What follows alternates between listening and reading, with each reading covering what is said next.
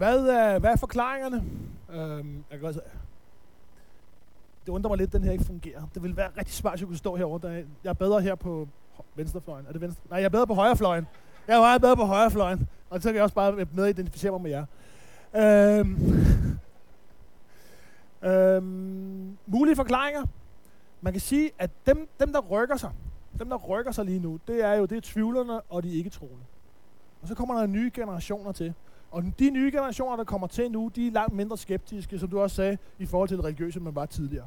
Hvis man bare går 10, 15, 20 år tilbage og spurgte en teenager omkring, de troede på Gud, og nogle af jer, der har været med, har spillet med i det her game i rigtig mange år, I vil også kunne genkende, at der er sket en stor forskel. Ikke? Og der var, hvis man var teenager, så var man kronisk skeptisk i forhold til den her historie. Og det er det, der gør, at niveauet som sådan faktisk er stigende omkring det der sådan, øh, øh, eller der er stadig flere, der har en positiv øh, gudstro. Øhm, og så må man sige, at, øh, at der er en meget klar sammen, statistisk sammenhæng mellem troen på Gud og hvilken generation man hører til. Ældre er stadig mere gudstroende, det er fordi de statistisk set lever tættere på Herren. Men, øh, men, men der sker den der store, store forskel, at de unge, at de unge, de er sådan mere åbne. Og så den gruppe, der rykker sig allermest, det er piger, og det er uanset alder. Det er piger uanset alder. Men det er primært piger, der er teenagepiger, og så bliver man jo pige igen, når man er over 40, har jeg fundet ud af. Øh, så det er de to grupper af piger, og, og så er der en gruppe kvinder, det er sådan lidt mere statisk indimellem. Øh, og så, hvis man skal sådan prøve at konkludere lidt på det, så må man sige, at, at sekulariseringstendensen, den kan i udgangspunkt ikke øh, bekræftes. Tværtimod, så er der altså noget, der tyder på en, en større religiøs åbenhed. Og det tror jeg er vigtigt i det hele taget at tage med sig. Også fordi, at nogle af jer, I er jo vokset op med øh, sådan nogen som Peter Berger og sådan nogle, altså nogle af de her sekulariseringsteoretikere. Og der er altså sket nogle ting, og der er altså også sket nogle ting, for eksempel for Peter Berger. Er I med, er I med på Peter Berger? Øh, men, men bare sige, det er jo en af vores tids store... Øh, sek- Hvad siger du? Kun Berger. det er jo en af vores tids store sekulariseringsteoretikere, ikke? Men som nu, jo nu siger, at vi lever i... Den samme mand siger jo så, at jeg, jeg tog fejl. Vi lever nu i en periode præget af desekularisering. Og det er jo hans egen sådan proces, han har været i med sig selv, hvor han siger, problematikken er jo nu, at vi lever i en mellemtid, og det gør man over hele verden, siger han. Han siger, det der sker i når det, der sker i øh, den muslimske verden lige for tiden, det er jo fordi, man møder, man har mødt sådan, øh, den vestlige livsstil, og der er rigtig mange ting, som kommer i opbrud. Det samme i Afrika, der er rigtig mange ting, der kommer i opbrud. Og for en gruppe, den måde, de overlever det opbrud på, det er jo det her med at søge tilbage til det religiøse, øh, til det faste fundament. Og det er hans forklaring på mange af de ting, der sker. Han siger, at det samme sker i USA. Øh, der er en social kognitiv usikkerhed blandt amerikanere generelt. Øh, det er jo problematisk, hvis man har, hele tiden har fornemmelsen af, at den fabrik, jeg arbejder på, den bliver rykket til Mexico eller Guatemala om ikke så lang tid. Så det, der giver mig stabilitet i mit liv, er i høj grad det religiøse. Han, hans pointe, det er jo, at, at den religiøse opblomstring, der har været her i USA, har hængt meget sammen med, at også USA undergår en stor forandring som industrination. Øhm, og og det syr, der søger man så ind i øh, der søger man så ind i mere formaliserede religiøse fællesskaber. Forskellen i forhold til Europa, det er jo, at det er jo mere en individualiseret øh, søgeproces, som, som vi også snakker om her. Øh, I hvert fald en, en religiøs åbenhed, som er langt mere individualiseret. Og det er jo lige præcis den store forskel. Øh, nogen vil sige resakralisering, øh, jeg vil kalde det resakralisering, men det er en, en søgen uden kollektiv orientering. Flink. Jamen det er det. Altså, man kan sige, at, at nogle, af de, nogle af de værdier, som har sådan borget vores samfund, troen på teknologien, troen på mennesket, troen på fornuften, troen på bare vi, bare vi opfandt tilstrækkeligt mange ting, så, så holdt det. Den, den, den tro er der jo ikke mere, men omvendt så man sige, at der er ikke noget, der er sat, der er ikke noget, der er sat i stedet for. Og det er jo derfor, at vi lever i, vi lever i mellemtiden mellem det moderne og hvad? Ikke? Og ligesom hvis man ser på, på vores historie, for eksempel nogle af jer har læst David Bosch, han vil sige, at der er seks store paradigmeskifter, og øh, han vil sige, lige nu er vi en, en del, eller nej, det vil han nok ikke, måske, hvis han kunne, ville han sende en sms og sige, hey, det er sådan en, I I, I, I deler endnu. Manden er død, ikke?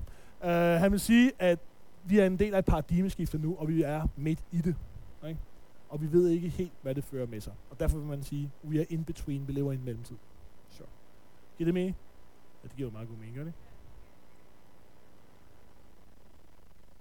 Nej, men man kan sige, at problemet er jo bare, at, at vi ser nogle konturer. At vi ser nogle konturer af, hvad det er, men, men det har jo bare ikke, altså, vi har bare ikke set det sådan udkrystallisere sig i al den sådan øh, komplekshed og enkelhed på en og samme, en og samme tid. Ikke? Så, så vi lever jo stadigvæk i en proces, hvor vi er i gang med at skabe. Og det er derfor, jeg siger, bruger det her billede med, at de gamle kort, vi navigerer efter, det kan være en indikation for os som kirke, de, de, det ser ud som om, de virker ikke i så høj grad mere. Og derfor er Flemming og jeg nødt til at tegne nogle nye kort.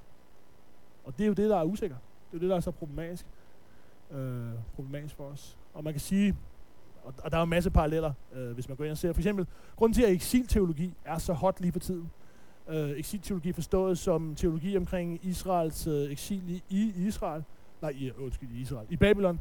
Øh, grunden til, at det er så hot, det er jo lige præcis, at det afspejler jo den samme mellemtid. Det afspejler den samme mellemtid, ikke? At øh, man lever sådan in between. Og hvad er hele drømmen? Det interessante er jo hele drømmen for Israel. Øh, og det er jo et hint til os som evangelikale, det er jo, det er at komme tilbage.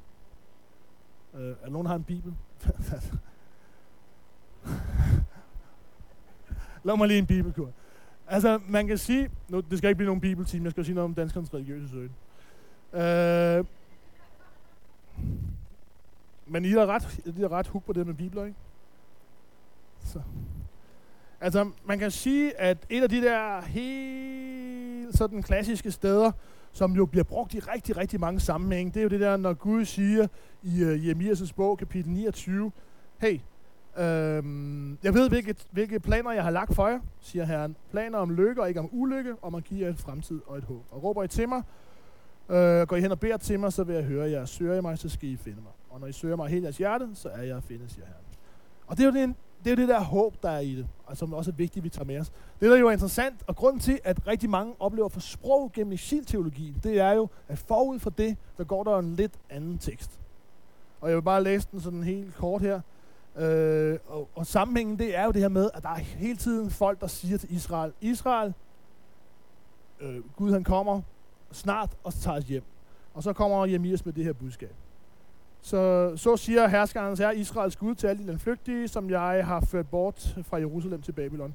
Byg jer huse og bo i dem. De lever hele tiden i sådan ønsket om, at vi skal væk herfra. Byg jer huse og bo i dem. Plant haver og spis frugten af dem. Gift jer for sønner og døtre. Skal jeg gifte mine sønner bort til den lokale pizzabager? Det siger Gud. Ikke? Øh, og, og hvis man forstår det i en eller anden sammenhæng, og, det, og jeg, vi kan jo sagtens få sprog på nogle af de ting, vi selv går overveje, hvad nu hvis min, min datter kommer ind og siger, at hun gifter sig med en ikke-kristen? Uh-uh. Nå.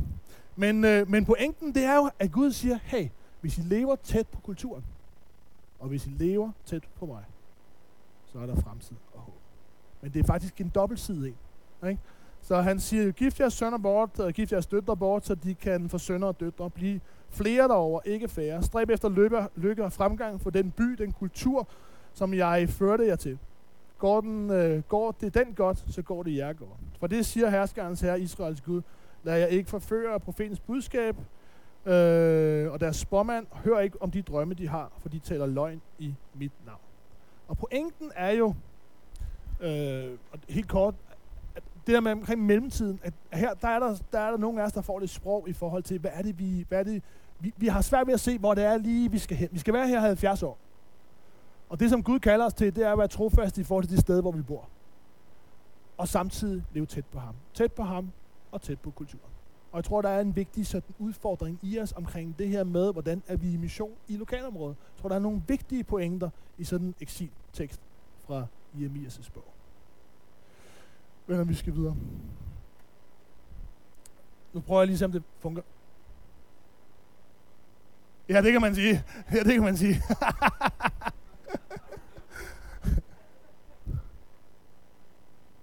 Nå, det dur bare ikke. Det er noget værd. Del, det holder ikke. Ja, men også bare mig, der kan finde ud af det.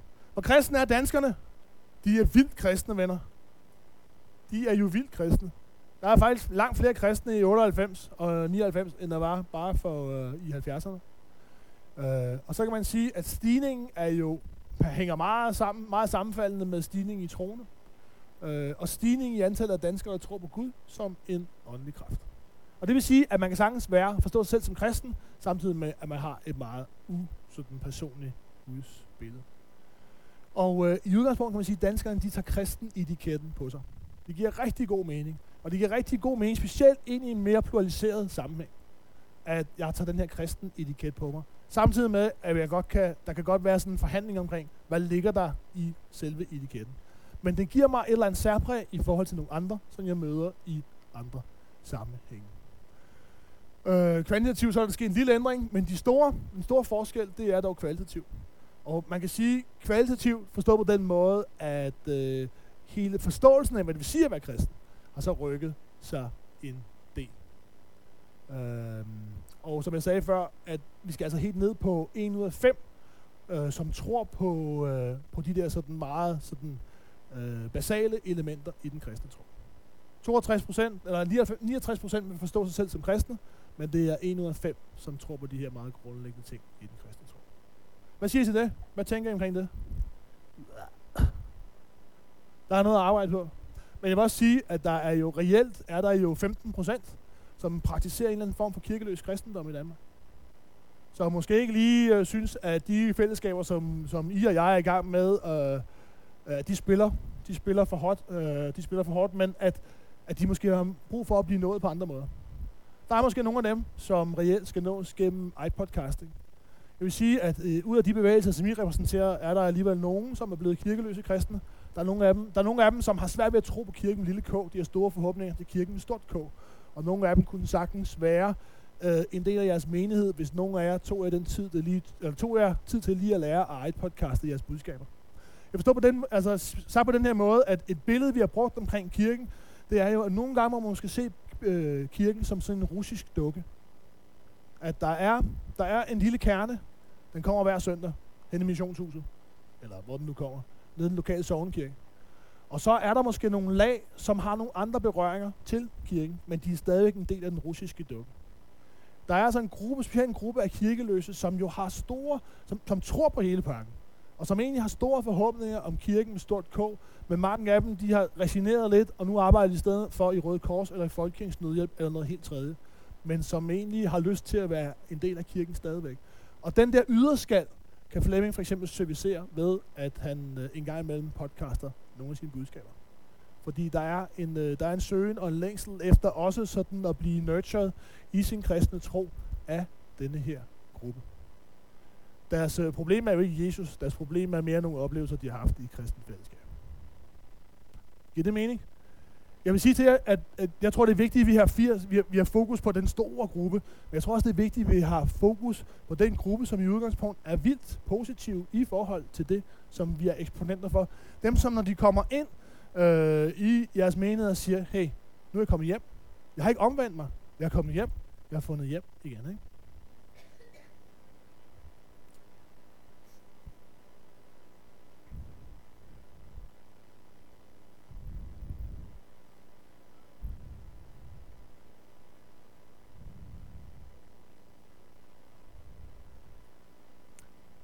Nej, hvad tænker du?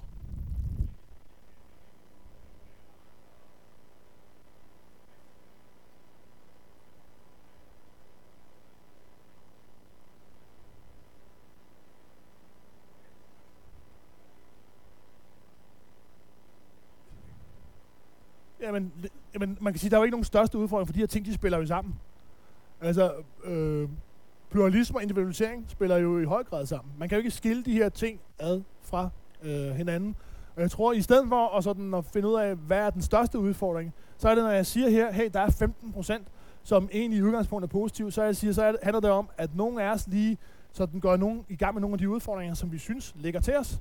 Problemet er jo, at, at når vi ser på den der store gruppe, så det er en svær udfordring. Nogle af os tænker, hey, det kan jeg bare ikke. Altså, jeg har ikke sprog til det. Det handler også om, hvad for en historie har vi med os? Når vi skal i gang med det her projekt. Nogle af os, vi er født og opvokset. Det er svært at blive deprogrammeret i forhold til at pludselig skulle tale et andet sprog. Øhm, men, men, men de her folk, der er en, en ud af fem, de, de forstår faktisk godt sproget. Og nogle af jer er eminente til det her sprog. Og måske er der en, en, en væsentlig målgruppe for nogle af jer her, som i udgangspunkt tænker, så jeg gør svært ved at tale uden for boksen. Men inden for boksen, så er jeg rigtig god til at sætte ord på, hvad det er, jeg tænker på. Og andre af jer, I kommer til at være hvad er det der tværkulturelle, hvor vi går på tvær, altså hvor vi går uden for vores sådan, øh, comfort zone, og går ud og prøver at få kontakt med nogle af de andre. Så jeg, jeg, jeg er med på, hvor du spørger om. Jeg synes bare ikke, det giver en stor mening. Og sådan. Andre spørgsmål til det? Ja.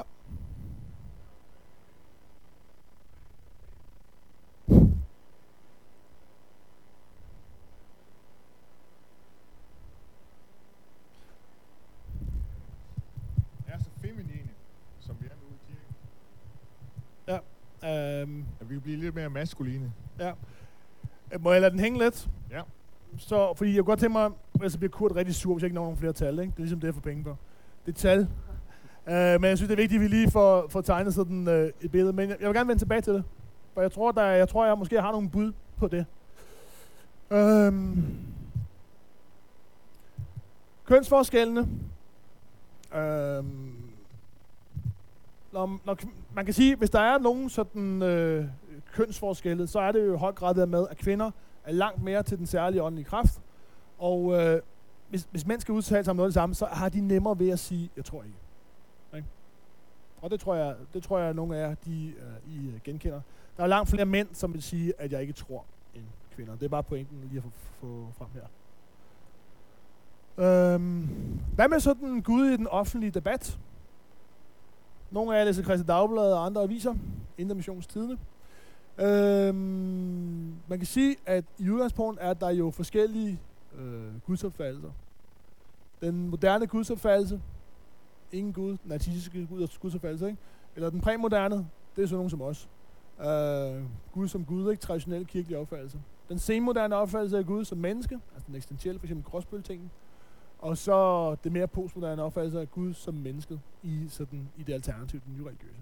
Og det interessante er jo, at når man har prøvet, så en som Morten Højsgaard Thomsen har skrevet PhD om det her, han siger jo, at den ganske almindelige dansker er lige midt imellem. Og låner reelt for det meste af det her. Ikke? Og specielt, der er, ikke så, der er ikke så mange, der låner fra det moderne, for det er man ligesom i opgør med. Men altså låner man jo stort set fra det her. Og i nogle sammenhæng, så giver det mening for mig, at, at Gud han er svævende, men i andre sammenhæng, når jeg for eksempel har brug for, at Gud han kommer og griber, intervenerer i forbindelse med sygdom, så bliver jeg pludselig IM'er. Og så trækker jeg på det her, på den præmoderne gudsopfattelse. Ikke? Så, så, de, så danskerne vil sådan stort set have rigtig mange inspirationskilder i forhold til deres gudsopfattelse. Hvad med Guds rolle i danskernes liv? Det er jo lidt svært at måle, ikke? Men øh, igen, så er det den der øh, europæiske ting. Men jeg vil sige, at det har ligget nogenlunde stabilt. Det er jo fra, altså fra 1 til, øh, til, øh, til 10. Og så det er sådan, det er jævnt. Det er jævnt, ikke? 4, hvis 10 er det højeste. Og det er sådan noget, det er, det er højt. Og øh, et, det er ingenting. Så ligger vi sådan, øh, vi, re- vi ligger stort set meget lavt i de her europæiske undersøgelser. Hele vejen igennem. Øh, men, men der er jo ikke nogen, der er ikke, nogen, der er ikke sket noget som helst de sidste år, når man taler omkring øh, Guds sådan funktion i vores liv. Hvad er så troens funktion? Øh, man kan sige, at hvis man skal prøve at koge lidt sup på det der, så kan man sige, at, at danskernes tro på Gud, øh, selvom de tror på dem, så er det meget karakteristisk, at øh, den er, religiøsiteten er meget vag. Den er meget vag øh, og ufokuseret i sammenligning med stort set alle andre lande. Og det tror jeg er okay. Jeg tror faktisk, det, det rammer det meget godt. Den er ufokuseret. Altså fordi Gud er jo ikke så personlig. Og øh, troen er hverken negativ, det vil sige, det er ikke noget, man underlægger sig, det er ikke noget, der har autoritet i ens liv, øh, men omvendt sådan heller ikke specielt positiv, som ressource i taklingen af sygdom og stress med mere. Og sådan er det for den store. Så det er hverken positivt eller negativt. Det er nærmest sådan lidt julekalenderagtigt bob-bob. Ikke? Og det er, sådan, det er den, det er den øh, funktion, det har i danskernes liv. Øhm, hvis, man, øh, hvis man sammenligner med andre europæiske lande, som siger, gudsbillede, gudsbilledet er i højere grad ukonkret, troslivet er uden kognitiv eller mytologiske klare struktur. Altså igen, jeg tror på Gud, men kan du sige lidt mere? Uh, jeg tror på Gud, ja, kan du sige lidt mere? Og det, det kan man jo reelt ikke, vel? Så, øhm, og så kan man sige, at der er langt lavere frekvens af bøn og religiøst øh, intensive perioder, end der er i andre lande i Europa. Og lavere religiøs optimisme og tillid. De har ingen, og så har man ingen artikulering af det onde. Der er ingen, altså, det onde findes ikke. Det onde, det er på retur. Uh, I hvert fald, når man laver sådan nogle undersøgelser her. Det er da meget godt at vide, ikke? Så det er egentlig den sammenhæng, at, at det, det, det er den uh, tilgang, det er der, hvor man får sin Gudsopfattelse og inspirationen kommer fra mange forskellige sammenhænge, men for de fleste så ender det som noget meget ukonkret og meget ufokuseret. Uh, og det er det, som vi vil kalde en åbenhed, men det er ikke nogen aktiv søgen på nogen måde. Vel? En åbenhed, men det er en åbenhed, hvis nogen af os, vi øh, sådan kan fortælle en historie, så det giver mening gennem vores liv og gennem vores ord, så er det en å-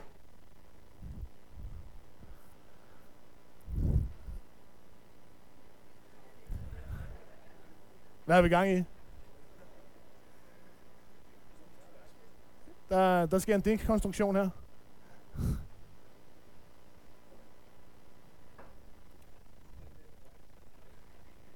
Sådan det.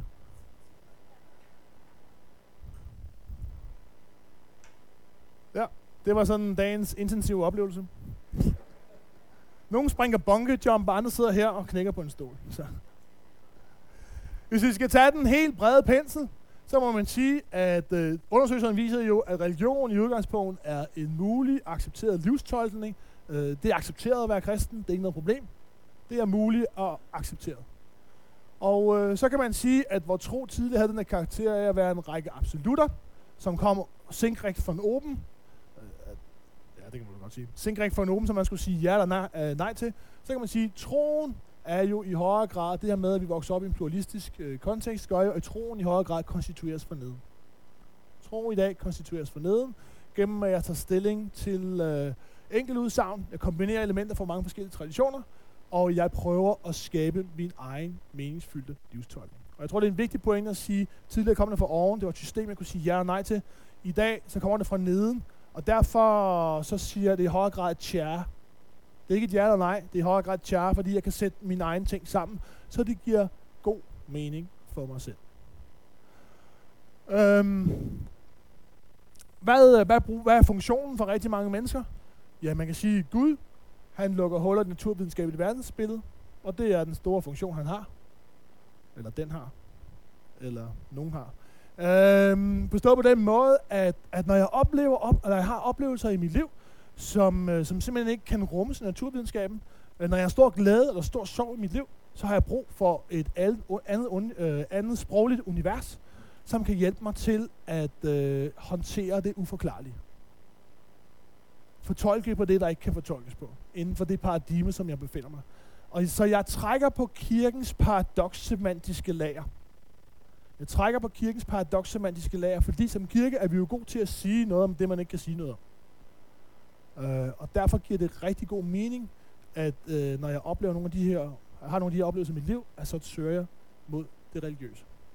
Ja.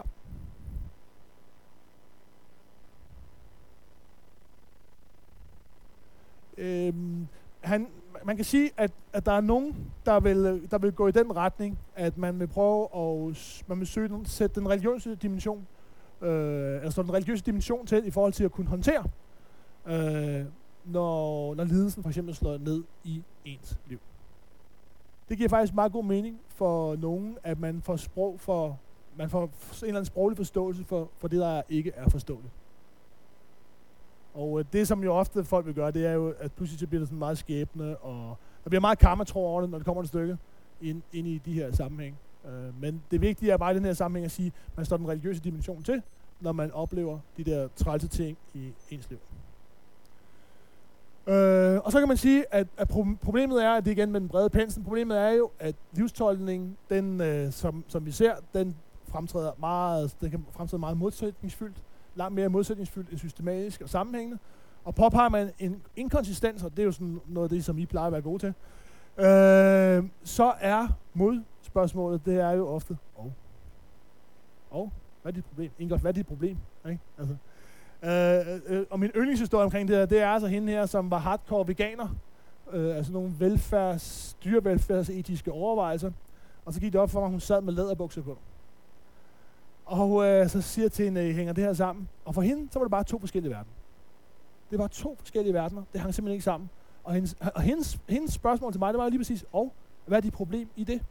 Fordi for mig hænger det meget godt sammen, at jeg har nogle prioriteringer omkring dyrevelfærd, men her, når jeg er færdig med interview, så skal jeg til en fest nede i den lokale klub, hvor jeg skal score en fyr. Og derfor har jeg lavet bukser på. Ikke? Og øh, så inkonsistent. Og det interessante er jo, at rigtig mange er jo vant, af, af jo er jo vant til at vokse op i sådan en meget modsætningsfyldt kontekst, og kan håndtere de her modsætninger. Kan leve med dem, uden at det er det helt store problem. Øhm, og så den sidste ting, hvis jeg skal prøve at generalisere lidt her, det er jo, at troen inspireres rigtig mange steder fra, men den søger sjældent kollektiv forankring. Den søger sjældent kollektiv forankring. Øhm, og det er altså ikke kun omkring tro. Der er mange andre ting i vores liv, hvor vi ikke søger nogen kollektiv forankring. Fordi det, som jo er omdrejningspunktet for os, det er vores lille gruppe af venner. Det er den spejderpatrulje, vi lever vores liv sammenhæng, sammen med. Og i udgangspunkt, så giver det måske ikke altid mening for mig. Det kan godt være, at noget af det, jeg hører hen i kirken, det giver god mening. Flemmings prædiken, det giver fantastisk god mening, og jeg har opløst, og jeg har oplevet, at Gud har, har grebet mirakuløst ind i mit liv. Og nu har jeg faktisk, nu er jeg der, hvor jeg måske overvejer at komme hen i Flemmings kirke også. Og så kommer jeg derhen, så ser jeg, huh, der er ikke nogen ligesom mig. Der er ikke nogen ligesom mig. Der er ikke nogen ligesom de venner, jeg plejer at hænge ud sammen med. Og det vil sige, historien om Jesus, den giver meget god mening i mit liv. Jeg er ikke helt sikker på, at Flemming og hans venner giver specielt meget god mening i mit liv. Så indtil videre, indtil videre, så vælger jeg lige det der kollektiv fra. Det kan godt være, at jeg tager historien om Jesus med på min rejse igennem livet, men jeg vælger lige Flemming og hans, hans venner fra i en periode. Det kan godt være, at jeg vender tilbage på et tidspunkt, men ikke lige nu. Og, og jeg tror jo, en væsentlig pointe, det er jo at sige, at, at rigtig mange, altså specielt den her gruppe, øh, af de der 15 procent, som ikke kommer i kirken, men som reelt ser sig selv, altså, som, som abonnerer på hele pakken. Det store problem for dem, det er jo ikke teologi, det er sociologi. Det er jo det store problem i forhold til dem, at blive en del af et fællesskab. Ikke teologi, men sociologi. Cool. Øh, hvornår er det sket i vores del af verden, eller her i Danmark? Øh, for det er vel noget, vi kan se på anden, på anden vis også, altså vælgerforeninger og andre øh, større sammenhænge, som tiltræk mennesker i øh, tusindvis tidligere. Mm. Øh, de mister medlemmer, øh, og, og kirken har gjort det. Hvad, hvornår er det sket, og hvad skyldes det? Det er jo en glidende, det er en glidende proces, og det handler meget, i høj grad om det her med, at individet kommer over traditionen og at øh, der, hvor jeg tidligere var indlejet i en bestemt tradition, og det var det, der gav mig retning på mit liv, øh, så ved jeg jo, at øh, mit liv nu, og det er rigtig pinligt det her, det må man bare sige. Ja, men det er fordi, nu skal I høre her, jeg skal lige sige, hvad det handler om. Det handler, nej, nej, nej, det er ikke det handler om. Det handler om, at jeg tabte min mobil forleden dag. Jeg har lige købt en ny, og jeg kan ikke huske pinkoden. og om lidt, så skal jeg ringe til min kone lige og finde ud af, hvor hun er i Aarhus. Så I, Undskyld. øhm, men man kan sige, at det er en glidende proces, specielt i øh, 70'erne og 80'erne, der gør jo, at, og, og det handler meget om, at man ikke tror på, at der er sandhed et sted. Det er meget det, det handler om. Jeg tror ikke på, at der er nogen sandhed et sted mere. Og det er jo, jeg kan se det med sådan rigtig mange foreningsledere, de siger jo, unge, de sapper. De sapper. Og når jeg spørger de unge, så giver det jo rigtig god mening for dem. Fordi de tror ikke på, at hele sandheden er i IMU, eller KFM, eller i fodboldklubben. Øh, de, er jo, de er jo i gang med det projekt med at skrive deres egen meningsfyldte selvbiografi, og de har selv ansvaret for, at det giver mening. Og derfor må de også selv være i de der søgeprocesser, hvor jeg hele tiden søger inspiration til mit skrivearbejde. Og det betyder altså også, at vi som kirke ikke får nær så mange chancer, som vi fik engang. Øh, vi, er, vi er i kirke på, hvad skal vi sige, øh, på forbrugersamfundets præmisser i højere grad, end vi var tidligere. Øh, der skal ikke være for mange kedelige prædikner, for at vi stempler ud og finder ind i en anden sammenhæng. Nogle folk, der i højere grad giver mig nogle redskaber til at skrive den her meningsfyldte selvbiografi, som jo er det store projekt for os. Øh, en, anden, en anden forskel, det er jo det her med, at for bare 15-20 år siden, hvis man gik på seminaret, så fik man at vide, at, at unges identitet ligger fast, når de er 20-22 år gamle. Dem er der læst Erik Eriksen, I vil kunne genkende til det, ikke? I dag vil man sige, at vi er indlejret i livslang, livs, livslangt identitetsarbejde. Og ungdom, ungdomstiden starter, når vi er 8 år gamle, og den slutter, når vi får den første livstruende sygdom. Og det vil sige, at vi er unge i 60 år. Og det gør jo også, at øh, der, der er ikke så mange ting, der er, der er faste mere, som de var engang. Øh, inden for sociologien arbejder man med to begreber, eller to, to, to hvad skal vi sige, ja, øh, terminologi omkring unge, aldersunge og livsunge aldersunge, det er dem, som for første gang træffer valg omkring kærester og arbejde. Hvad skal I tro på? Hvad for en kirke skal de komme i? Livsunge, det er dem, som gør det for anden, tredje, fjerde, femte, sjette, syvende gang. Og der er ikke noget, der tyder på, at valgene bliver mere kvalificeret. Men, øh, men det er jo lige præcis, fordi identiteten ligger ikke fast. Jeg skal hele tiden definere mig selv. Øh, så jeg tror, det er sådan nogle ting, der i høj grad er på spil, at jeg ikke længere tror på de store ord, jeg tror ikke på den store sandhed.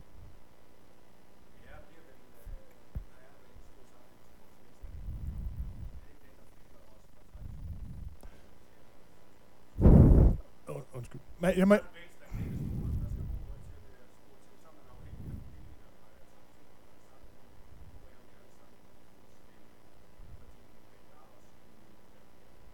må sige, at økonomi betyder øh, rigtig meget, også i forhold til, at man hele tiden får skabt en ungdomskultur. Altså, en ungdomskultur bliver jo primært skabt, fordi der pludselig der er pludselig penge nok øh, i vores samfund til og der er nogen, der kan se et marked i en gruppe af unge. Øh, man kan sige, at den store forskel i forhold i dag, i forhold til tidligere, det er jo, at i dag bliver man ikke voksen. At der er jo ikke nogen, der bliver voksne mere. Og det er altså en vigtig pointe. Jeg vil også sige til nogle af jer, som har konfirmander som præster, jeg vil sige, en, en rigtig vigtig, den anden vigtige ting, I måske kan tage med i dag, det er jo, at teenager efterspørger det, man kunne kalde naturlig coaching. Teenager efterspørger det, man kunne kalde naturlig coaching. Øh, og med det mener jeg voksne, der stiller dem spørgsmålet, hvorfor gør du, som du gør? Og det handler jo om, at øh, forældre og teenager i dag spiller på den samme spilleplade. Det er dit eget spørgsmål, så det er derfor, derfor jeg lige går ud af sidespor. Ikke? Cool. Øh, øh, teenager og, og forældre spiller på den samme spilleplade. Man orienterer sig mod den samme kultur, de samme kulturelle udtryk. Uanset om jeg er 14 eller 40, så skal jeg have et body mass index på mellem 18 og 25. Øh, jeg synes, det, det er jo meget tankevækkende, når vi for eksempel laver vores undersøgelser og spørger øh, plastikkirurgisk indgreb er noget, du vil øh, være positiv i forhold til. Øh, en tredjedel af de 13-16-årige siger, at i udgangspunkt vil det være positiv, sige ja på stedet, eller være meget positiv i forhold til det. Blandt de 15-17-årige piger er der 40 procent, som allerede har besluttet, at de skal have et plastikkirurgisk indgreb, øh, når de får penge til det, og når de bliver gamle nok. Og øh, det interessante, når man så kommer ud og spørger og siger til, øh, offentliggør sådan nogle undersøgelser i pressen, så spørger journalisterne, hvor forældrene er henne. Og det eneste, man kan sige, det er jo, at en tredjedel af forældrene overvejer det samme. Øhm, og derfor vil jeg sige til jer, at øh, når jeg snart sidder og snakker med teenager, for eksempel Karoline, som jeg har haft en rigtig god samtale med for nogle måneder siden, vi snakker om forældre, så, så siger hun, Søren, jeg skal vælge mellem min mor som veninde, og hun vil nemlig rigtig gerne være veninde med mig. Jeg skal vælge mellem min mor som veninde, og min mor som min mor. Så vil jeg helst have min mor som min mor. Og så spørger jeg, hvorfor? Fordi jeg har brug for en, der engang imellem lige træder, træder lidt til siden og siger, Karoline, hvad er det, du har gang i i dit liv? Når man, når man for eksempel er konfirmand, så har man masser af oplevelser med i sin rygsæk. Hvis oplevelser skal blive til læring i vores liv, så har vi brug for nogle rum af refleksion. Vi har brug for nogle rum af refleksion, og de rum af refleksion, det er sådan nogle, det er lærere, og det er præster, for eksempel i konfirmandundervisning eller sovnemedhjælpere, som stiller de spørgsmål, der gør, at der bliver skabt et rum af refleksion. Der gør mine oplevelser, i stedet for bare at være ufor, ubearbejdede oplevelser, kan blive til en eller anden form for læring i mit liv. Men, men for at den proces skal finde sted, så har jeg brug for nogen, der hjælper mig ind i den proces. Og hvis I, hvis, øh, hvis I vil have, hvis I vil give jeres konfirmander den der oplevelse af kirken, det er godt nok et meningsfyldt rum, fordi her, der handler det ikke bare om information. Fordi det, man lever længes efter som ung, i en tid, hvor man vokser op med øh, alle mulige former for kommunikation, altså, og reelt lever i en eller anden tilstand af information overload, det er jo det, man søger jo, det er jo kommunikationsoaser. Det er jo der, hvor man taler om de væsentlige ting. Jeg har været, jeg har været sammen med de her 25 teenager i forholdsvis kort tid. Efter to måneder, så begyndte de at fortælle mig ting, som jeg ikke burde vide. Øh, og nogle af jer, I får lov til at være sammen med de her teenager i et helt år. Og der er nogle af dem, der har lyst til at fortælle ting. Øh, fortælle jer ting, som øh, de ikke har lyst til at fortælle specielt mange andre. Det er nemlig sådan, at man har ikke specielt meget lyst til at fortælle sine forældre om de ting, som er svære i livet. Fordi de har nok at gøre i forvejen. Og man har ikke så meget lyst til at tale personlige ting med ens tysklærer, for han skal give mig karakter. Og forældrene de skruer op og ned på lommepengetermometeret. Og derfor er det så vigtigt, at Tyge han er fodboldtræner. Og derfor er det så vigtigt med sådan nogen som jer som præster, for I giver heller ikke karakter. I kan lige præcis være den der tredje person, det der hellested for nogle af dem. Men det, det, der er det vigtige og helt afgørende, det er jo, også for at komme tilbage til det, vi startede med, det er, det er os, der tager initiativet. Det er os, der skaber rummet omkring samtalen. Det er ikke naturligt, selv ikke for Tyge, er det ikke naturligt, at der kommer på en 14-årig dreng og kommer og siger til dig, Tyge, der er nogle ting, jeg gerne vil snakke med dig om. Men hvis Tyge, han skaber en platform i forhold til at sige, her snakker vi om væsentlige ting, og, og vi selv begynder med at stille spørgsmål, så er der faktisk rigtig mange, der gerne vil snakke. Og for nogle af de her teenagers, så er det deres vej ind i en relation til Jesus, at de får en relation til jer.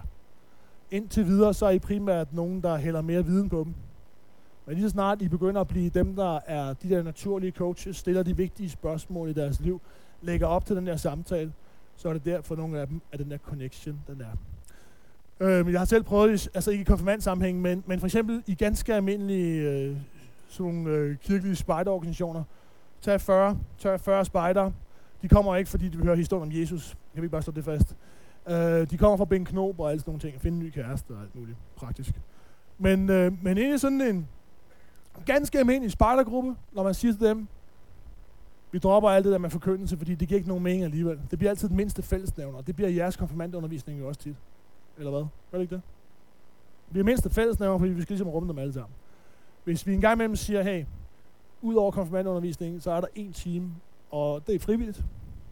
Og her der snakker vi om de vigtige ting i jeres liv, de vigtige ting i mit liv, og vi snakker om tro og Jesus. Så vil halvdelen af dem komme, statistisk set. Halvdelen af dem har faktisk en lyst til at snakke om de her ting, fordi at der ikke er specielt andre, mange andre rum i deres liv, hvor det finder sted, og hvor de har de muligheder. Fordi stort set alle andre voksne, de har en eller anden form for sanktionsmulighed i forhold til dem. Så hvis I vil noget med jeres konfirmandarbejde, som ligesom også har evighedsbetydning, det er jo et godt ord ind i sådan en sammenhæng som her, øh, så kunne det måske være at sige, at jeg bruger den her time en gang med 14 dage eller en gang om måneden. Det vigtige er ikke, at det er hver uge. Det vigtige er, at det er en gang imellem. Og dem, der vil noget mere, problemet er, hvis man vil noget mere som konfirmand, hvad kan man så? Ingenting. Fordi det er ligesom den mindste fællesnævners, der afgør det. Øh, det er noget af det samme, jeg siger på, på efterskoler. Problemet med, med forkyndelse på efterskoler, det er jo, at den bliver så tynd, fordi at, øh, at gruppen ofte er så bred, og vi skal favne dem alle sammen. Men der, hvor der sker noget, det er jo lige præcis der, hvor vi siger, der er frivillige arrangementer. Og det handler ikke om store events.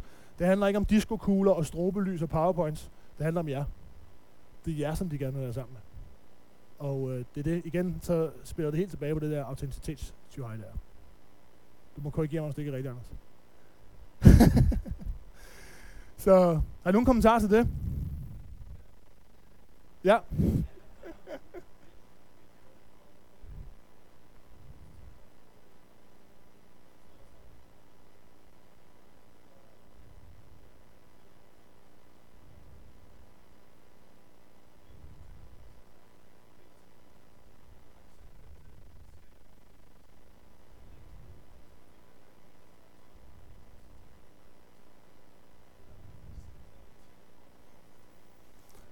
Ja, men altså, igen så... Ja.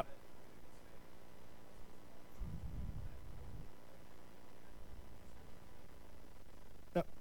Igen så handler det jo om, at man har konfirmandarbejdet øh, som udstillingsvindue, hvis man tager udgangspunkt i det, ikke? Og der handler det om, at de reelt får sprog for de store ting i deres liv. Og hvad er de store ting i ens liv, når man er konfirmand, når man er 14 år gammel? Hvad er det, hvad er det der er på spil? Det er ikke et retorisk spørgsmål, det er et spørgsmål. Hvad for nogle ting er på spil? Hvad er det vigtige? Familieforhold, ja, det ligger nede på... Det, det er med på top 5, men det er ikke det vigtigste. Ja, lige præcis. Man siger, krop er en rigtig væsentlig ting, ikke? Altså igen det der med omkring kroppen har den signalværdi. Hvis vi kan give dem noget ordentligt sprog omkring nogle af de her ting, som de går og tumler med, så tænker de, ham, ham der Anders, han kan bare nogle ting. Uh, han skaber et rum, hvor jeg får sprog for noget af det, som jeg ikke rigtig har fattet en meter af tidligere. Og øh, der kan man sige, at vi kan bruge konfirmandundervisningen til at skabe den nysgerrighed og vise, at den der kristne livstolkning, den er faktisk fortolkningsduelig. Også i forhold til de her ting, som er på tapetet i mit liv. Nemlig for eksempel sådan som omkring, omkring krop, omkring identitet, sådan nogle ting der. Øh, jeg vil sige til jer, at øh, øh, jeg vil sige, at øh, en 25% af jeres øh, af de piger, I har til konfirmandundervisning, de vil sige, at jeg er fed på den ufede måde. Øh, reelt så er tallet 10%, mellem 8 og 10%. Øh, hvis, I, hvis I for nogle af dem, som går rundt og tænker, det holder ikke formen med min krop det her, hvis I giver dem sprog i forhold til at lige finde ud af, hvad der er på spil, og hvorfor er det, jeg har det, så, har det sådan her, så er der nogen, der siger, okay Anders, jeg vil gerne, jeg vil gerne forfølge den her samtale med dig. Jeg vil gerne forfølge den samtale i forhold til, øh, til mine forældre, i forhold til venner, i forhold til image. Men det handler altså om, at vi lige vender tingene om, og tager udgangspunkt i den virkelighed, og I tager udgangspunkt i den virkelighed, der er deres, og viser, at der, der holder historien om Jesus. At vi ikke hele tiden skal have dem ind på vores hjemmebane, fordi der holder vores sprog, der holder vores regler. Og det er jo et stort stykke arbejde for os af. Eller for, det kræver noget arbejde fra vores side af. Men jeg vil sige, dem der er eksperter på det her, det er ikke også, det er heller ikke mig, det er dem. Og hvis I vælger at øh, sådan, bruge dem som ressourcepersoner i forhold til, hvad for nogle ting, der virkelig er på tapetet i deres liv, så er der faktisk nogle af dem, som øh, er forholdsvis okay til at formulere sig omkring, hvad der er det vigtige i deres liv. Så man kan sige, at det er der, man får en, man får en fornemmelse af, at du har noget at sige ind på nogle vigtige ting i mit liv. Igen er det vigtigt at sige, at det vigtige for mig, det er ikke himmel og helvede. Det er, hvordan jeg ser ud, og hvordan jeg ser ud, når jeg kommer hen i skolen i morgen. Og jeg vil gerne have noget sprog for nogle af de her ting der. Øhm, altså, tænk, hvad tænker du på sprog, eller? Øhm, altså, vi kan sagtens... Øh, men det... Nej, nej, nej, nej, nej, nej, nej, nej. Det er mere sådan noget med, at vi begynder at sige, hey, at vi laver koblingen mellem image og imago. Hey, der, og der er jo rigtig stor forskel på... At det forstår de nemlig 100%. Image forstår de 100%. Nej, nej, men det er jo bare billedet, ikke? Ja. Altså, at lave de der sådan øh, koblinger mellem den historie, vi er bærer af, og den historie, de lever af, er jo, er lever i, er rigtig vigtigt. Og jeg må sige, at, at, at med dem, som jeg arbejder med, det giver rigtig god mening for dem at være skabt og ikke skulle skabe sig selv. Det store projekt for unge i dag er jo at skulle skabe sig selv. Det er det, der også, det er det, der er den kæmpe byrde for dem. Fordi hvad er det, der, hvad er det, der går... Hvem, hvis skyld er det, hvis det ikke lykkes? Det er deres egen skyld.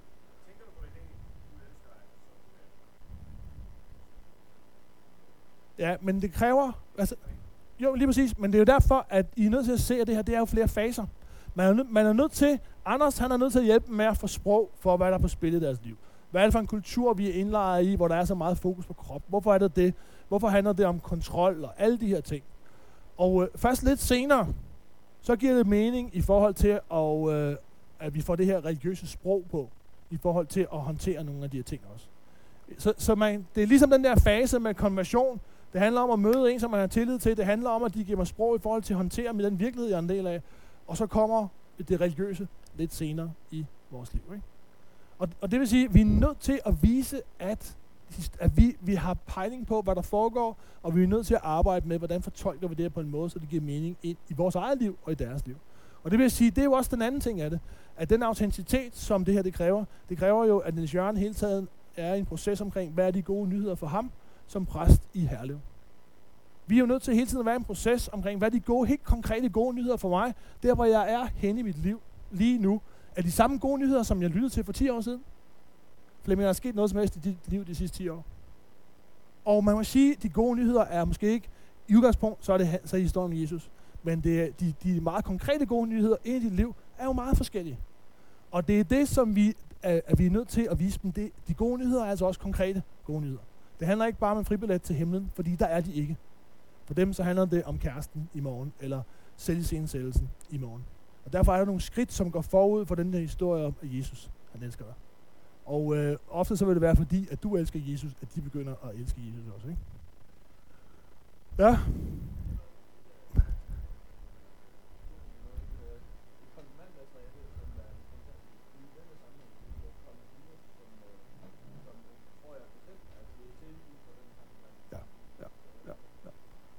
Det er desværre udgivet på Unitas. Er det et problem? Nej. Ja.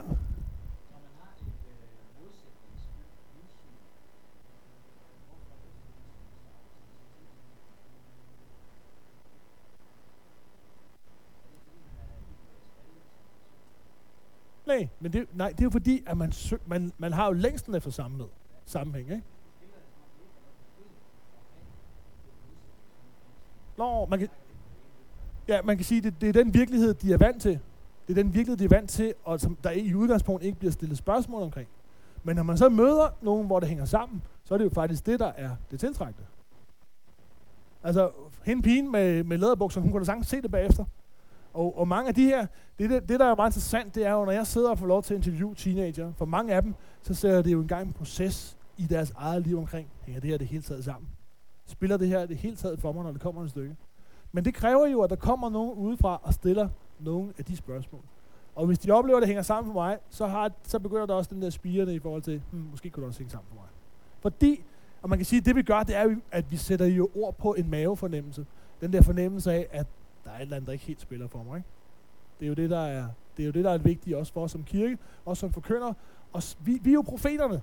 Vi er jo profeterne i udgangspunkt, at sætter øh, ord på det, som sådan optager mennesker nu og her. Og det er jo blandt andet at sætte ord på det, som rigtig mange ikke kan sætte ord på, omkring det at være forbruger, omkring det med krop og alle de her ting. Vi er profeter i forhold til de her konfirmander, vi er profeter i forhold til resten af, af befolkningen. Sæt ord på det, som mange ikke formår at sætte ord på. Ikke? Øh, ja. Mm, det behøver det ikke at være, men jeg vil foreslå, altså der hvor det jeg synes, det fungerer bedst, øh, det, nej, for, det kommer an på, hvor- hvor man er hen. Hvis man er lidt ældre, så kan det godt være, så er det under fire øjne. Hvis man er konfirmand, så er det, så er det stort set aldrig under fire øjne. øjne. Af mange forskellige årsager, men så er det drenge, og så er det piger. Det er i højere grad sådan, det fungerer. Ikke? Nej, nej. Altså, og man kan sige, det de spiller på, jeg laver sådan nogle fokusgruppeinterviews, og det, man kan sige, mange af dem, altså, det er lidt den lede, den, nej, ikke den lede, den lamme, der leder den blinde. Øh, der er ikke så meget refleksion omkring det eksistentielle, men når man begynder sådan at parre med hinanden, så begynder der ligesom at ske noget. Den der synergi, der er i at sætte flere sammen og snakke, gør jo, at, at der er nogle ting, der i højere grad bliver legitimt. Altså fordi, hvis man ikke har noget religiøst sprog, de låner jo reelt meget af mit religiøse sprog, de låner jeres religiøse sprog, og de låner også af hinandens religiøse sprog, i forhold til at udtrykke nogle ting, som er på spil i deres liv. Nej, så det giver rigtig god mening at gøre det hver for sig. Og specielt vil jeg sige til nogle af jer, der er mænd her, prøv, hvis I har tid til det, og det har I selvfølgelig ikke, men, men prøv alligevel at overveje, giver det mening at lave sådan en, en gruppe for en gruppe af drenge? Og hvor det hele ikke handler om urtete, men en gang imellem måske bare handler om, at Niels Jørgen han tager nogle af gutterne ned og spiller fodbold, selvom han ikke selv kan spille fodbold. Uh, tager en bold under armen, eller en basketball, eller, eller et eller andet. Fordi jeg vil sige, rigtig mange af de meningsfulde snakker med drengene, det er jo i høj grad et arbejdsfællesskab. Det, det ved jeg ikke, er det ikke din erfaring også, Tyge? At det er der, man... Det er der, jeg, jeg kan jo se, jeg kan sætte mig ned med en gruppe piger, og så urte til, og så kører det bare. Men øh, hvis jeg skal have noget, køre med nogle drenge, så, så tager jeg en bold under armen, der hvor jeg bor, og så kommer der 15-20 drenge. Og det er jo der, hvor jeg får rigtig mange af de gode samtaler med dem. Det er jo simpelthen ikke et naturligt forum for dem at sætte sig ned. Øh, konfirmandundervisning på den måde, det fungerer i dag, er simpelthen ikke noget naturligt forum. Øh, det er alt for skoleagtigt, ikke? For en stor gruppe drenge. Nu skal jeg jo ligesom passe på, at tiden ikke går. Eller det gør, det gør den jo på en eller anden måde, ikke? Så er der andre spørgsmål til det her? Ja?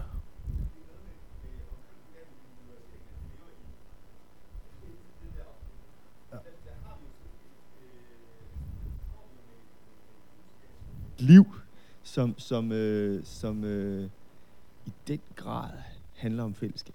Mm. Altså Guds billede i sig selv, treenigheden, fader, søn, helligånd, fællesskab. Mm. Og vi er skabt i Guds billede til fællesskab. Ja. Hele menighedstanken med lægemet og bygningen og puh, ikke? Altså, der er jo ikke meget atomisering i det. Men, Øh, men, man, ja, altså, det, det er sådan lige... Øh, Jesus møder så folk meget individuelt, og det kan vi godt... Øh, altså, vi, jeg kan se, Leif han skal sige noget om hans møde med den samaritanske kvinde. Øh, og og puh, ikke, altså, der er fokus på den enkelte. Men, men der er også det der fællesskab. Og, og, og hvad er dine tanker omkring, omkring den der... jeg vil sige, spil? at øh, danskere i dag, de er jo kollektivt orienterede individualister. Forstået på den måde, at vi, øh, vi ved godt, det er vores eget sådan projekt at få mening i vores liv, men vi gør det som en del af en gruppe. Nogle vil også kalde det the me-we generation. Øh, jeg, gør, øh, jeg gør ikke nogen ting, som ikke er accepteret af den gruppe, jeg er en del af. Men det, der er sket, det er bare, at spændviden er blevet meget større i gruppen i forhold til, hvad man kan gøre af mærkelige ting. Det er faktisk okay at lave nogle lidt weird ting. For eksempel være en del af IMU, samtidig med, at du er en del af den her vennegruppe. Øhm, så, så jeg orienterer mig hele tiden mod et fællesskab. Jeg ved godt, at jeg er ikke, jeg er ikke en ø. Det ved de udmærket. Specielt teenager ved det ganske udmærket. Og også som voksen, så, så rejser man jo reelt med en spejderpatrulje igennem det meste af sit liv. Øh, hvis man ser på, sådan, hvor mange venner vi har, ganske almindelige en gennemsnitsteenager, de har mellem 3 og 6 gode venner. De, øh, hvis de har 6, så har de fuldtes øh, ad med de tre af dem siden børnehaveklassen, fordi fælles historie er så vigtig for dem. Det handler ikke om fælles livsstil. Og det interessante er jo, at de her venner er de meget sjældent sammen med i øh, det samme fysiske rum. Mange af vennerne kender slet ikke hinanden, men de har forskellige funktioner i deres liv. Så vi er individualister, men vi er kollektivt orienterede individualister. Vi orienterer os mod et fællesskab, og derfor giver den kristne fortælling rigtig god mening. Gud, der ser, det, ser den enkelte som en del af et fællesskab. Det tror jeg holder lige præcis det budskab ind i vores tid. Det skal vi ikke være så bange for. Øhm, ja. Ingolf.